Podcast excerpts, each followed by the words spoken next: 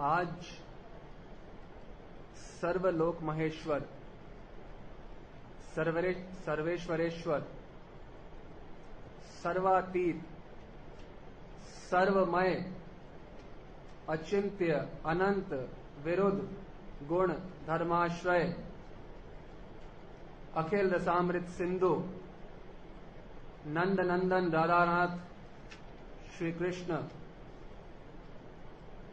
भगवान का प्राकट्य दिवस है। इस भूतल को, इस भूलोक को विशेष रूप से धन्य करने के लिए श्री कृष्ण भगवान का प्राकट्य हुआ। मूलतः किस प्रकार से धन्य करना चाहते हैं श्री कृष्ण अपनी निरुपम माधुरी व निरुपम लीलाओं के द्वारा वे सम, समस्त जीवों को अपनी ओर आकर्षित करना चाहते हैं।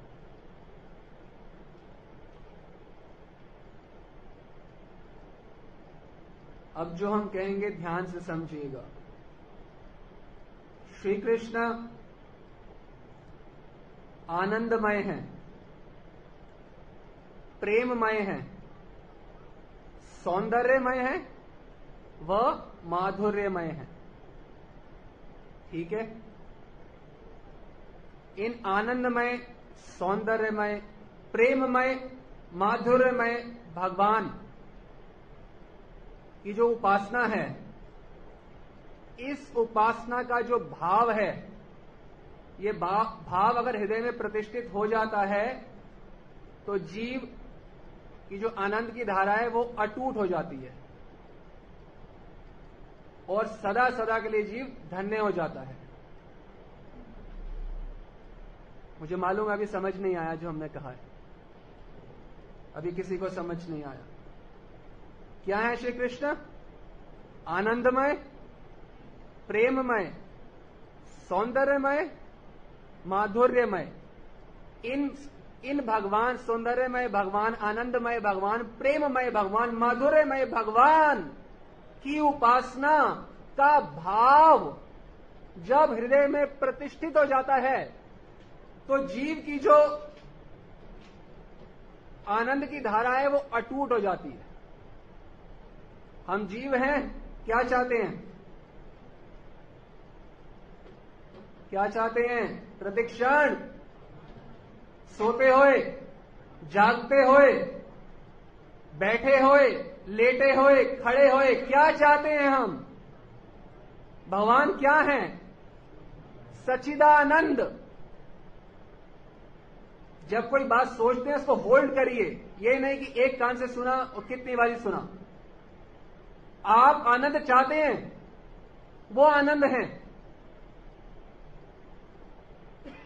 आप क्या चाहते हैं? कोई मुझे प्यार करे? प्रेम करे? हमने क्या बोला? आनंदमय, प्रेममय। वो प्रेममय है, आनंदमय है। जो आप चाहते हो, वो वही है। ये बात समझ आ जाए then the living entity will stop running from pillar to post in search of happiness. जीव भागना दौड़ना बंद कर देगा आनंद के लिए क्यों जो मैं चाहता हूँ वही तो ये है जब तक जीव ये नहीं जानता कि भगवान क्या है आनंद क्या है उसका जीवन केवल एक गुंजल मात्र है अपना बनाया स्वरचित गुंजल और मुक्त जीव क्या है वो सारी ऊट पटांग कंसेप्शन से मुक्त है। जो रियल कंसेप्शन है, उसने से स्वीकार कर लिया क्या है रियल कंसेप्शन भगवान आनंदमय है, प्रेममय है, सौंदर्यमय है। आपकी आँखें क्या देख रही हैं? प्रदीक्षण। टीवी ऑन किया, सड़क पे देखा मॉल में देखा, क्या देख रही हैं आँखें? किसको देखना चाहती हैं? सुंदरता को। वही सौंदर्यमय है। अब ऐसा कुछ चाह तो मेरा मन हर जाए। वो सर्व मनोहर माधुर्यमय है, हमारे मन को पूरी तरह हर जो आप चाहते हो, वही श्री कृष्ण ये बात समझ में आ जाए। अब कई भक्त लोग सोच रहे होंगे कि हमें थोड़ा थोड़ा समझ आता है। आप में से कुछ भक्त कभी गए होंगे वृंदावन? कितने भक्त गए हैं वृंदावन? कभी मंगल आरती मंगल आरती में जाने का अवसर प्राप्त हुआ? किसको प्राप्त हुआ? सबको नहीं प्राप्त हुआ। अच्छा मंगल आरती किसने अटेंड करी थी? टंडन जी, मंगल आरती आपने अटेंड करी थी? किसने अटेंड करी थी? टंडन मिस्टर टंडन ने अटेंड करी थी? राधा कृष्ण की मंगल आरती? असंभव, त्रिकाल में नहीं हो सकता है। बैठ जाइए। राधा कृष्ण की मंगल आरती तो नंद यशोदा भी नहीं अटेंड कर सकते। टंडन साहब और दिल्ली वासी और भारतवासी और अमेरिका वासी ये कहाँ से अटेंड करेंगे? आपको पता है मंगल आरती कहाँ पे होती है राधा कृष्ण की? हम जाते हैं साढ़े चार बजे होती है। सुना है सबने मंगल आरती? चार बजे, साढ़े चार, पाँच बजे वृंदावन में किसी भी मंदिर में जाए होती है? होती है? ये कहाँ पे होती है मंगल आरती? मालूम है? आप मंगल आरती में जाते हो। मालूम है कहाँ जा रहे हो आप उस समय? ये होती है निकुंज के अंदर। और निकुंज में क्या? नंद बाबा या यशोदा माता को अधिकार है क्या? प्रवेश करने का निकुंज में सुबह साढ़े चार बजे, वो भी बिलास के उपरांत। अधिकार है क्या? नहीं है। तो आपने मंगल आरती कैसे अटेंड करा? और वो भी टंडन साहब पहुँच गए। टंडन साहब को छोड़िए। कोई सखा ही नहीं जा सकता मंगल आरती के अंदर। भगवान कृष्ण के नित्य माता पिता नंद यशोदा नहीं जा सकते। भगवान कृष्ण के नित्य सखा, मधुमंगल, सुबल स्तो कृष्ण, उज्जवल, कोई भी नहीं जा सकता। तो आप या हम आप कैसे चले गए? राधा कृष्ण की मंगल आरती कौन करते हैं अटेंड? केवल सखी व मंजरिया। सखी बिना ए लीला पुष्टि नहीं सखी, मंजरी ही केवल मंगला आरती में जा सकती। जब तक हमारा संबंध नहीं होगा भगवान से तो भगवान के सबसे प्राइवेट प्लेस क्या है सबसे प्राइवेट प्लेस निकुंज। बिना संबंध के भगवान किसी को अपने निकुंज में प्रवेश देंगे। गुरु जो होते हैं, जब मंत्र दान करते हैं तो हमारे को संबंध देते हैं, संबंध ज्ञान देते हैं कि तुम कौन? भगवान कौन? भगवान तो श्री कृष्ण है। तुम कौन हो? तुम कौन हो? तुम क्या, तुम यहाँ क्या करने आए हो? यहाँ ब्रह्मा शिव की गति नहीं है ऐसे? तुम यहाँ क्या करने आए हो? कोई बोले, मैं मंगल आरती मान लीजिए राधा कृष्ण सामने हो गए, खड़े हैं तो आप पूछेंगे पूछेंगे कौन हो तुम? ए सखी का, किस, कौन है तेरी युद्धेश्वरी? क्या जवाब देंगे? पहला प्रश्न है, कौन से युद्ध की है तू? हमारी युद्धेश्वरी कौन है? अनंग मंजरी। ठीक है, बोले, तेरी गुरु मंजरी कौन है? सखी? वो जवाब नहीं है। तो बिना बिना संबंध के कोई भी व्यक्ति राधा कृष्ण के निकुंज में या मंगल आरती में प्रवेश नहीं कर सकता। और आप प्रवेश कर रहे हैं, क्या देख रहे हैं आप? राधा कृष्ण को आप क्या सोच रहे हैं? कौन देख रहे हैं? Mister Verma, mister Sharma, missus Tandon, यही देख रहे हैं? मिस्टर अग्रवाल, इनको नहीं देख रही। आपको क्या सोचना है? मैं कौन हूँ? मैं सखी हूँ, मैं मंजरी हूँ तो मैं मंगला आरती देख रही हूँ। और ये मंगला आरती कहाँ हो रही है? ये यमुना के तट पे, निकुंज में मंगला आरती हो रही है। आपको अपने सखी स्वरूप में रहना है। और आप देखेंगे कैसे? आप अपने पत्नी को देखते हैं तो कोई भावना के साथ देखते हैं? अपनी बेटी को देखते हैं, कोई भावना के साथ देखते हैं? अपनी माँ को देखते हैं, एक भावना के साथ देखते हैं, आदर की। तो जब तक आपकी कोई भावना, रिश्ता नहीं जुड़ा तो आप क्या देखेंगे और क्या सेवा करेंगे? और भक्ति का क्या मतलब है? प्रेममयी सेवा। प्रेम करने के लिए सबसे पहले तो संबंध होना चाहिए। तो ये आनंदमय, प्रेममय भगवान से संबंध स्थापित हमारा गुरु करते हैं। ये जो मंगला आरती है, ये छोटी बात नहीं है। मंगला आरती राधा कृष्ण की अटेंड करना।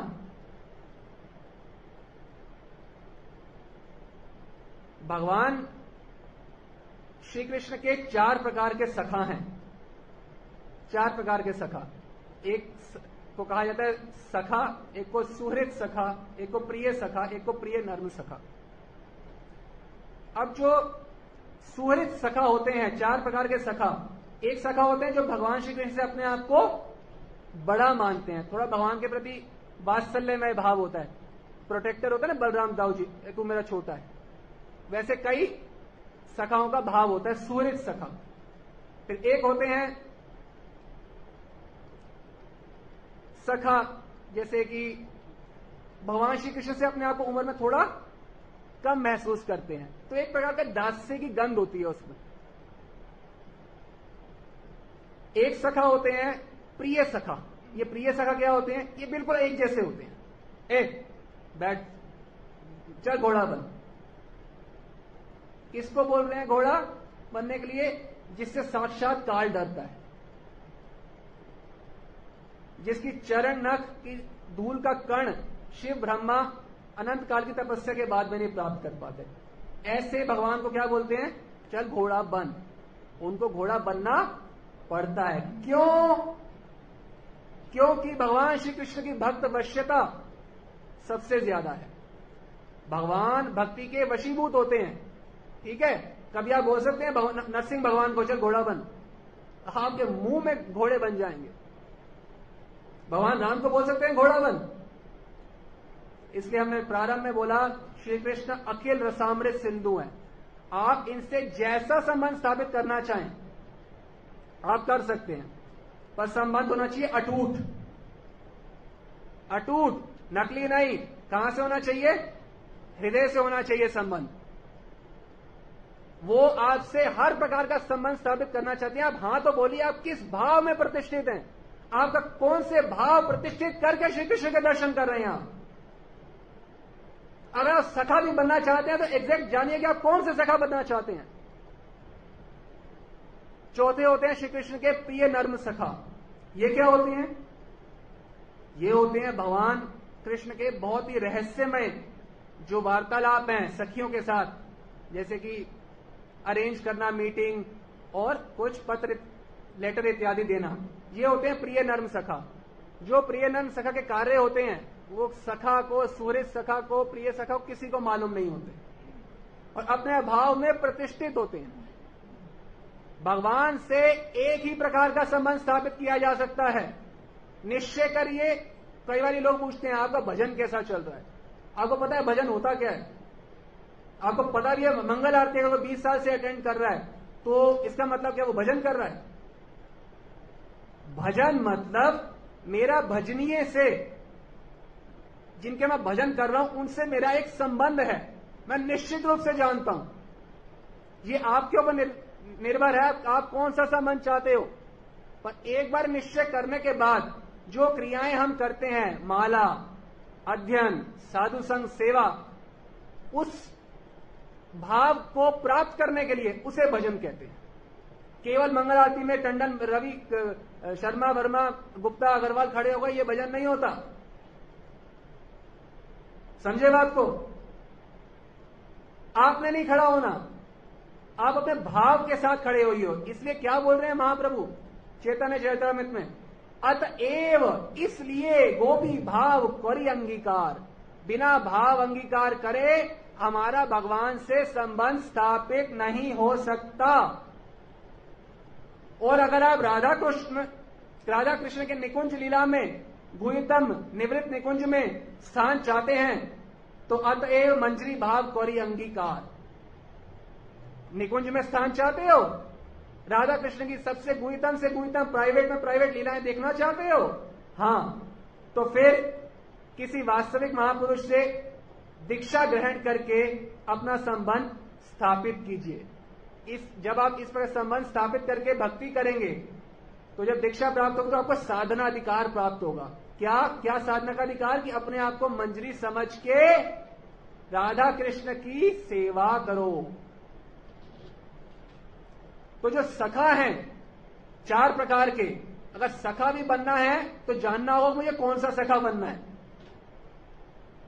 और सखी भी बनना है, कोई बोले, मंजरियाँ, अब राधा कृष्ण के दर्शन कर रहे हैं तो क्या सारी सखियाँ एक जैसे भाव से दर्शन करती हैं?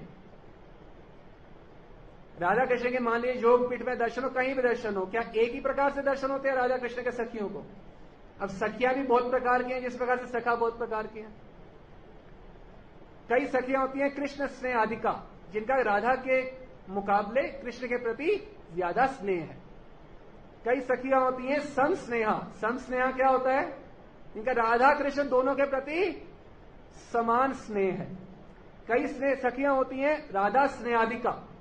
ये क्या होती हैं? ये मंजरियाँ होती हैं जिनके सर्वस्व राधा रानी है जिनके प्राण राधा रानी है। समझ रहे बात को? तो अगर हमने भगवान से कोई भी संबंध स्थापित करना है सखा भी तो सखा कौन से भाव का आप, आप संबंध स्थापित करना चाहते हैं? उस पर दिन रात चिंतन करना होगा मैं भगवान का इस रूप में सखा हूँ। या अगर सखी हूँ तो राधा स्नेहारिका हूँ कृष्ण स्नेहारिका हूँ संत स्नेहा हूँ। कौन से रूप में हूँ? उसी रूप में चिंतन करके उसी रूप में मंगला अटेंड करो, दर्शन करो। जो संत स्नेह है, दोनों को प्रेममय रूप से देख रहे हैं मंगला में। और जो हम मंजरी हैं, हमारा सारा ध्यान कहा है? किशोरी जी की तरफ़। और सखा, दास सखा भाव, ना हो लीला, ना हो गोचर। उनको ये लीला के दर्शन नहीं होते। तो नंद यशोदा से ज़्यादा भाग्य इन बद्ध जीवों का है। एक दृष्टिकोण से कि ये निकुंज में प्रवेश कर सकते हैं। गटर में पड़े हुए कलयुग के जीव राधा कृष्ण की निकुंज लीला में प्रवेश कर सकते हैं। इसलिए इस युग को पतित पावन महाप्रभु का प्रेम प्रेम युग, प्रेम दाता युग कहा जाता है। सबसे पतित को सबसे उच्चतम वस्तु बेझिझक होकर प्रदान कर रहे हैं। भगवान से हम किसी भी प्रकार का संबंध स्थापित कर सकते हैं। ये यथा माम प्रपद्यंते ताम तथेव भजाम्य अहम। ये यथा माम प्रपद्यंते जो मेरा जिस भावना में मेरे को शरणागत होता है, सखा भावना में, सखा में भी तो ये सखा भावना में, सखा में, अब कई भक्त हैं, वो भगवान राम की अपने आप को बुआ मानते हैं और पूरा मेडिटेट करते हैं, और सिद्धि भी मिलती है। तो एक भावना में सिद्ध होना है। सिद्धि क्या है? सिद्धि भाव में सिद्धि है। पहले आपको भाव को पकड़ना है कि मेरे को ये भाव चाहिए। फिर ऐसे भाव के महापुरुष से दीक्षा ग्रहण करनी है और फिर भजन करना है। अब राधा कृष्ण के पास सखियाँ खड़ी हैं सारी तो क्या सब एक भाव से दर्शन कर रही हैं?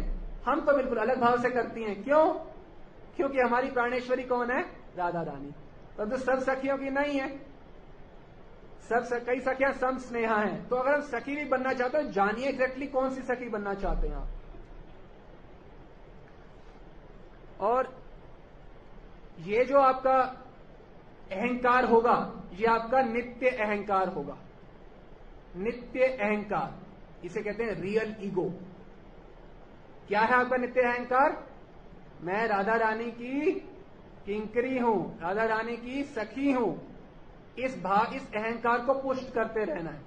और ये जो अहंकार है, मैं टंडन हूँ रवि हूँ सुमन हूँ कविता हूँ ये हूँ, संजीव हूँ तो ये सबको, ये फॉल्स अहंकार को हटाइए और रियल अहंकार को प्रतिष्ठित कीजिए हृदय में। यही भक्ति है सार को। बोले, क्या है भक्ति? भगवान से जो तुम्हारा संबंध है, उसको हृदय में, उस भाव को हृदय में प्रतिष्ठित करो। गौरंग महाप्रभु के समय पे मुरारी गुप्त भगवान श्री कृष्ण के भगवान राम के परम भक्त हनुमान जी हैं। मुरारी गुप्त रूप में महाप्रभु की लीला में हैं।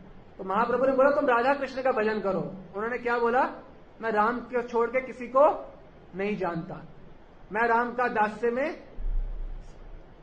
तस्य प्रज्ञा प्रतिष्ठिता। उनकी प्रज्ञा, उनकी बुद्धि जो है, अचल है। अटल है, कोई हिला नहीं सकता। तो हमारा एक भाव हमें निर्धारित करना है, कौन से भाव से आप भक्ति करने आए हो, इतनी जन्माष्टमी मनाते कभी सोचा क्यों मना रहे हो?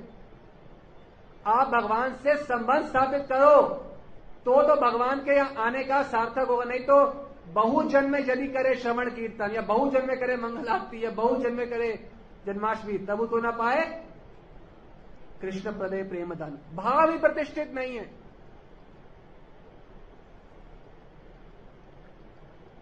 अब ये मंजरी भाव सबसे श्रेष्ठ है, इस इस इस भाव से निकुंज लीला में प्रवेश मिलता है। ये मंजरी भाव के आचार्य कौन है? रूप रति आदि मंजरी वर्ग।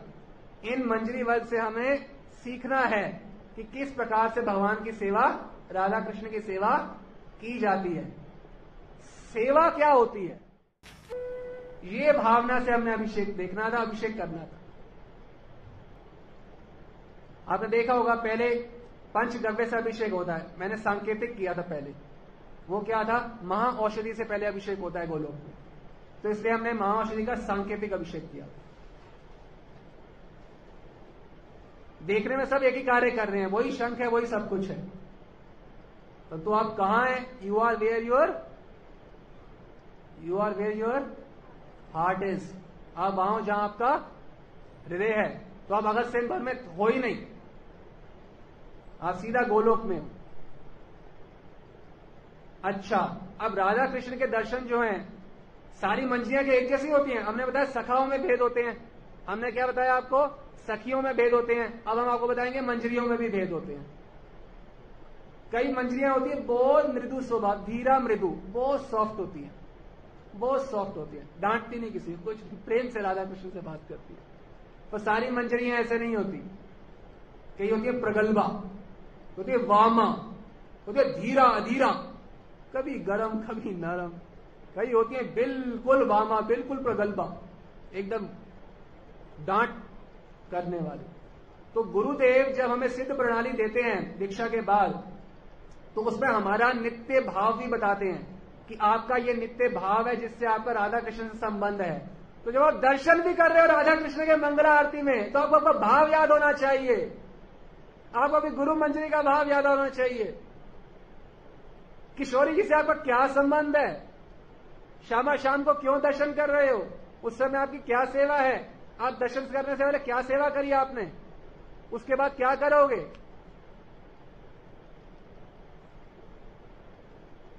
जन्माष्टमी कोई मेला नहीं है। कोई दिवाली नहीं है। यहाँ शोरगोल किया हो गया। ना।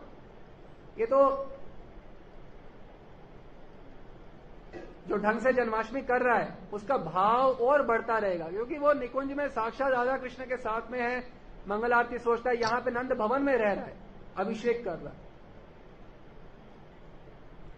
ये तो हमने आपको बताया कि सेवा क्या होती है, जिसमें कामना की गंध ना हो। मैं सेवा इसलिए कर रहा हूँ, क्यों? मुझे अच्छा लगता है। क्यों कैसे मुझे बड़ा अच्छा लगा जी। मैं कई बार भक्तों की बात सुनता हूँ।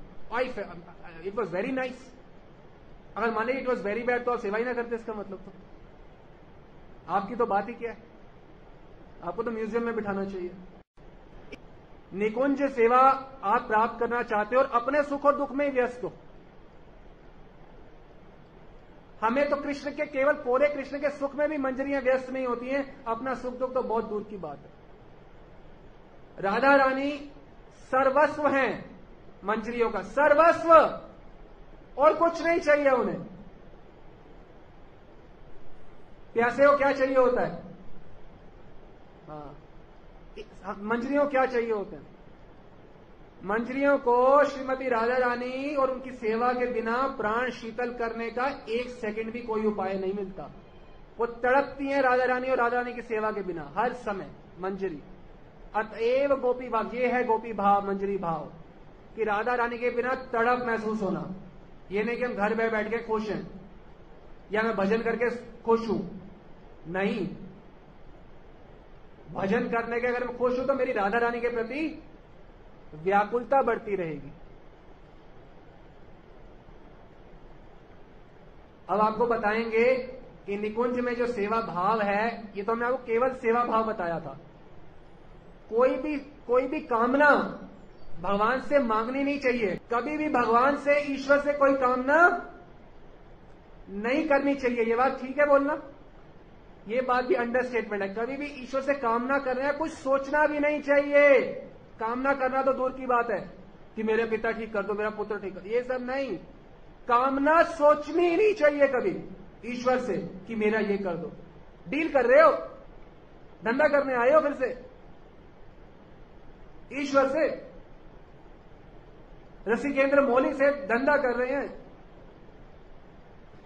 आपके सुख में मेरा सब कुछ है। मैं दुखी हूँ, परवाह नहीं। मैं सुखी हूँ, परवाह नहीं। आपकी सेवा प्राप्त हो, सेवा करो। आप आप आप और आप।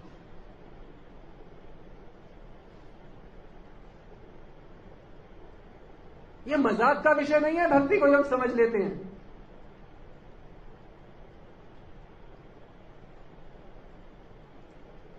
जो भगवान का नाम ले रहे हैं क्यों ले रहे हैं? हम नाम क्यों लेना चाहिए? क्योंकि नामी को अपना नाम सुनना अच्छा लगता। है दास गोस्वामी हरिनाम करते थे राधा कुंड पे। तो भगवान प्रकट नहीं हुए। अचानक सहसा प्रकट हुए शाम श्याम। महाप्रभु, उन्होंने बोला, तुम्हें क्या लगता है? जो तुम नाम ले रहे थे, मैं सुन नहीं रहा था क्या? मैं तो सब सुन रहा था, पर तुम्हारी व्याकुलता बढ़ाने के लिए तुम्हें तत्काल दर्शन नहीं दे रहा था सिर्फ़। मैं तो सुन रहा था, भगवान जो हम नाम लेते हैं वो उनका नहीं सुनते, हमारा भी सुनते हैं। इसलिए हमको नाम ले रहे हैं, क्योंकि उनको अच्छा लगता है। और अपने प्रियतम का नाम कौन नहीं लेना चाहेगा? ये नहीं कि मैं भजन करता हूँ, मुझे अच्छा लगता मैं कर रहा हूँ। ये भी तुम आ गए पिक्चर के अंदर। तुम अपने को हटा नहीं सकते क्या? जस्ट गेट आउट बाहर चले जाओ तुम पिक्चर से। केवल वो रह जाए, और सेवा रह जाए। और सेवा का सुख रह जाए। ये सुख होता क्या है? भगवान के भक्तों को सुख क्यों मिलता है? क्योंकि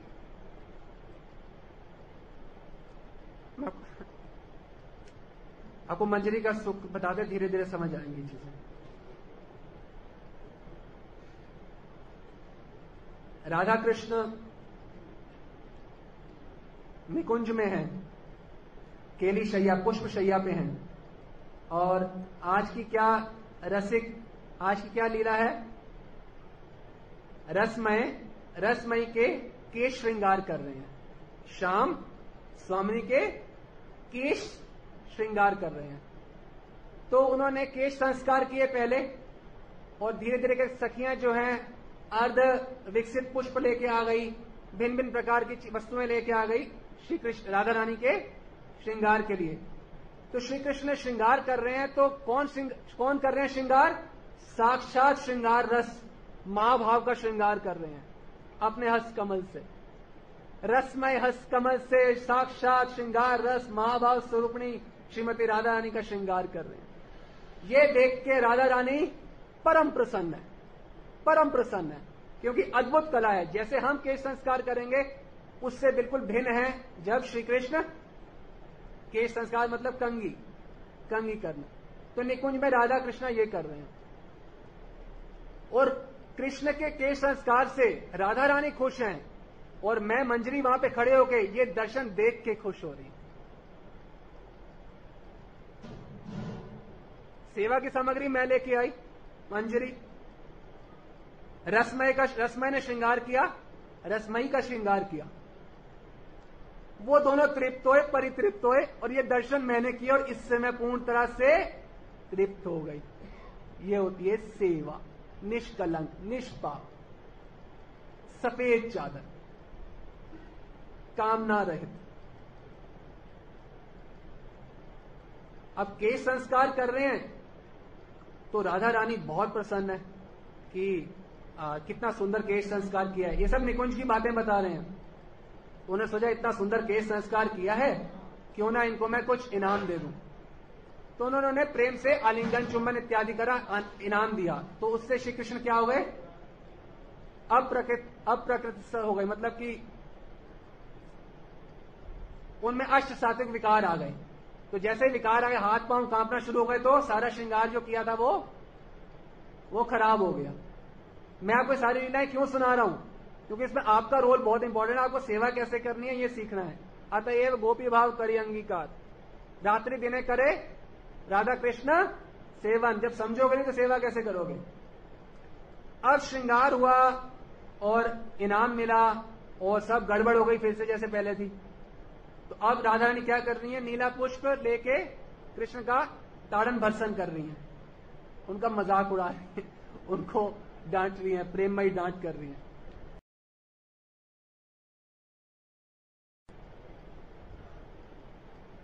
जब राधा रानी डांटती हैं तो भगवान श्री कृष्ण को जो डांट होती है, वो डांट नहीं लगती। क्या श्लोक बताया जाए शासन? प्रिया यदि मान कोरी, करे भत्सन वे स्तुति होते हरे से मोर मन। जब प्रिया यदि मान करी, करे भत्सन जब मेरी प्रिया जी, मेरी स्वामी, जो हमारी राधा रानी है, जो कृष्ण का ताड़न भत्सन करती हैं, डांटती हैं तो ये भगवान को पता कैसे लगता है?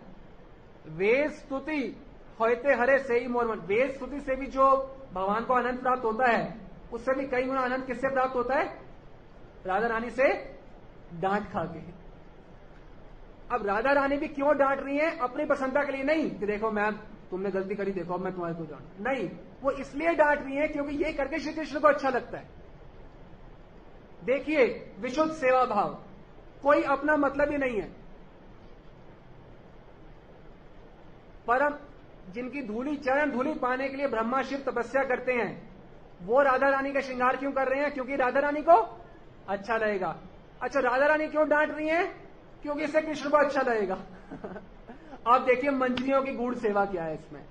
मंजरियाँ खड़ी हैं और मंजरियाँ क्या कर रही हैं? मुँह पे हाथ रख के हंस रही हैं। गुड़ हँसी।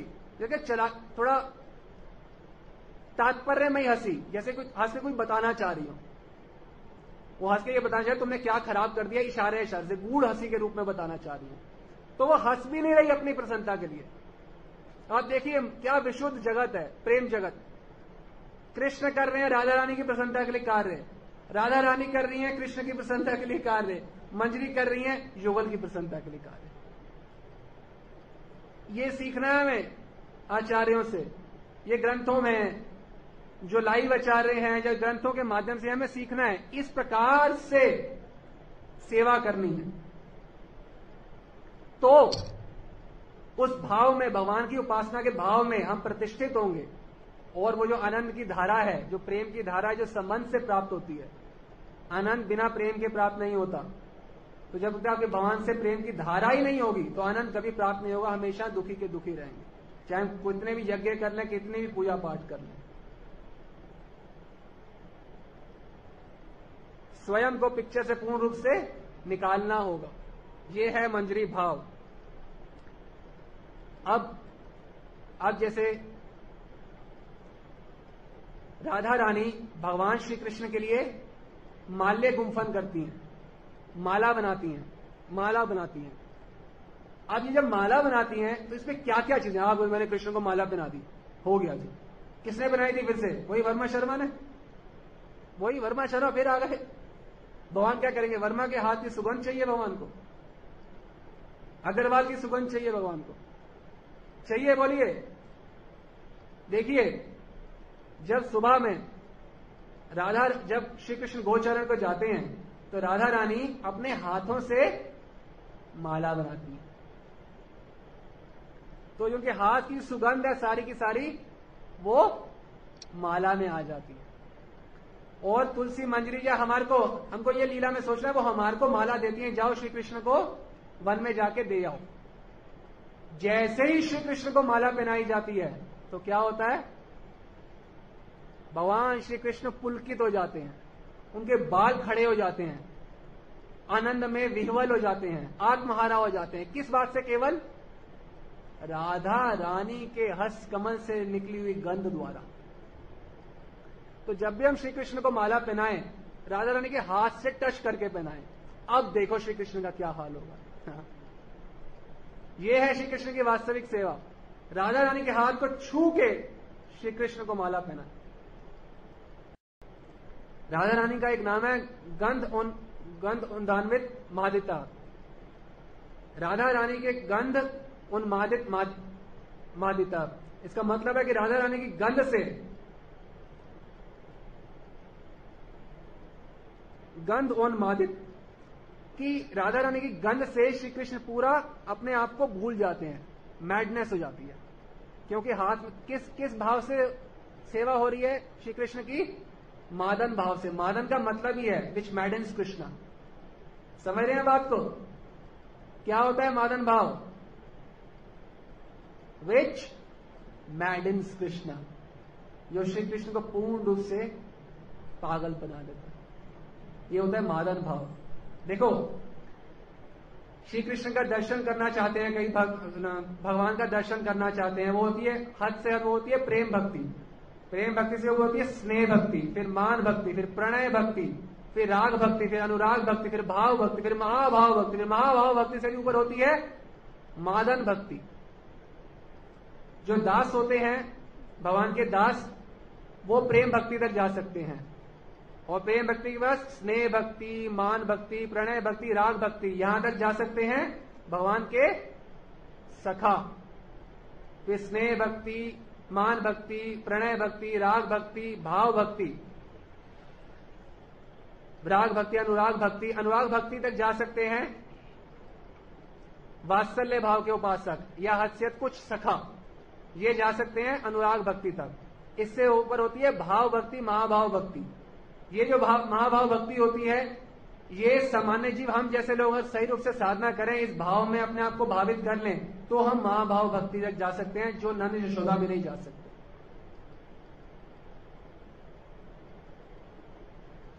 और इससे ऊपर होती है मादन भक्ति, सबसे सर्वश्रेष्ठ।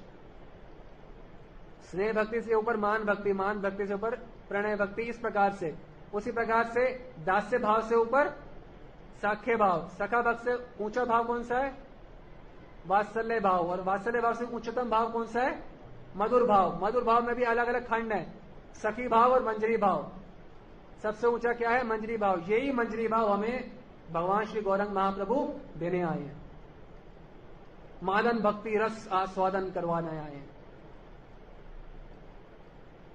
मादन भक्ति। जो केवल राधा रानी उस आनंद का आस्वादन करती हैं। वो आस्वादन एक बद्ध जीव को श्री गौरंग महाप्रभु की कृपा से प्राप्त हो सकता है। यहाँ तो भक्त साधक अपने सुख दुख को लेके ही मरे जाते हैं। आय मेरा सुख आय मैं दुखी हूँ आय मैं ये नहीं कर सकता, मैं वो नहीं कर मैं मैं और मैं मैं ही मैं बस। करनी है राधा कृष्ण की प्राप्ति, कसम खाइए कि नहीं करनी। कसम खाइए कि कम से कम वो तो ये सेकंड लास्ट बर्थ होगा, कम से कम। कि ये लास्ट बर्थ तो मैं नहीं होने दूँगा, अपना।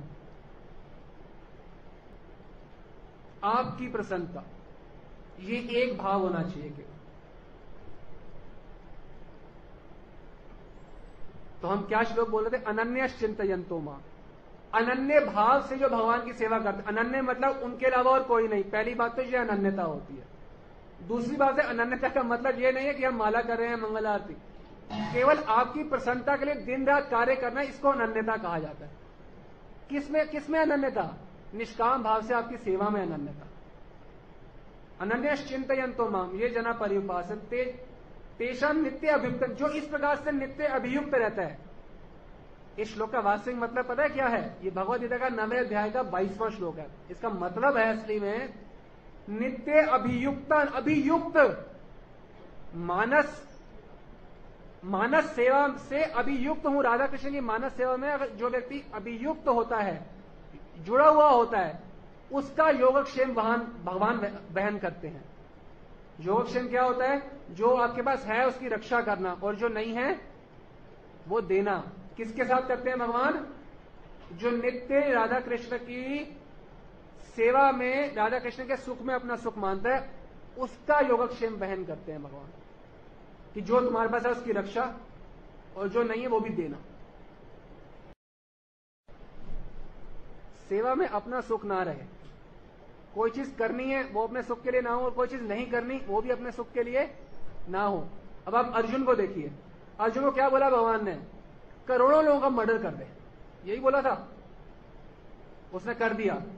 ना उस, पहले क्या बोलता था? मैं नहीं लड़ूँगा, मैं नहीं लड़ूँगा, मुझे दुख होगा, मेरे ये हो जाएगा, वो हो जाएगा। तो बच्चों वाली बातें। वहाँ और अपने सुख दुख को भूल जा, क्या याद रख? तो करोड़ों लोगों को मार दिया। ठीक है? उसी प्रकार से लीला के अंदर, ये तो हुआ इस जगत में रहकर सेवा किस प्रकार करनी है? किसी प्रकार का सोचना नहीं चाहिए साधक को। आप सुखी हो ना गुरु, हे गुरुदेव, आप सुख हो, हे भगवान, आप सुखी हो। तो बस मैं कोई भी हद पार करने को तैयार हूँ। जब तक ये नहीं करेंगे तो भगवान की या गुरु की कृपा कभी प्राप्ति नहीं होगी। ये सस्ते का सौदा नहीं है। गुरु कृपा केवलम, एव केवलम। गुरु की कृपा ही एकमात्र उपाय है, जिससे हमें प्रेमा भक्ति प्रदान होगी। हाँ। जब अभिषेक होता है तो सामान्यतः क्या सोचते हैं? हम लड्डू गोपाल का अभिषेक कर रहे हैं। यही सोचते हैं। जब हम अभिषेक कर तो किसका अभिषेक कर रहे हैं?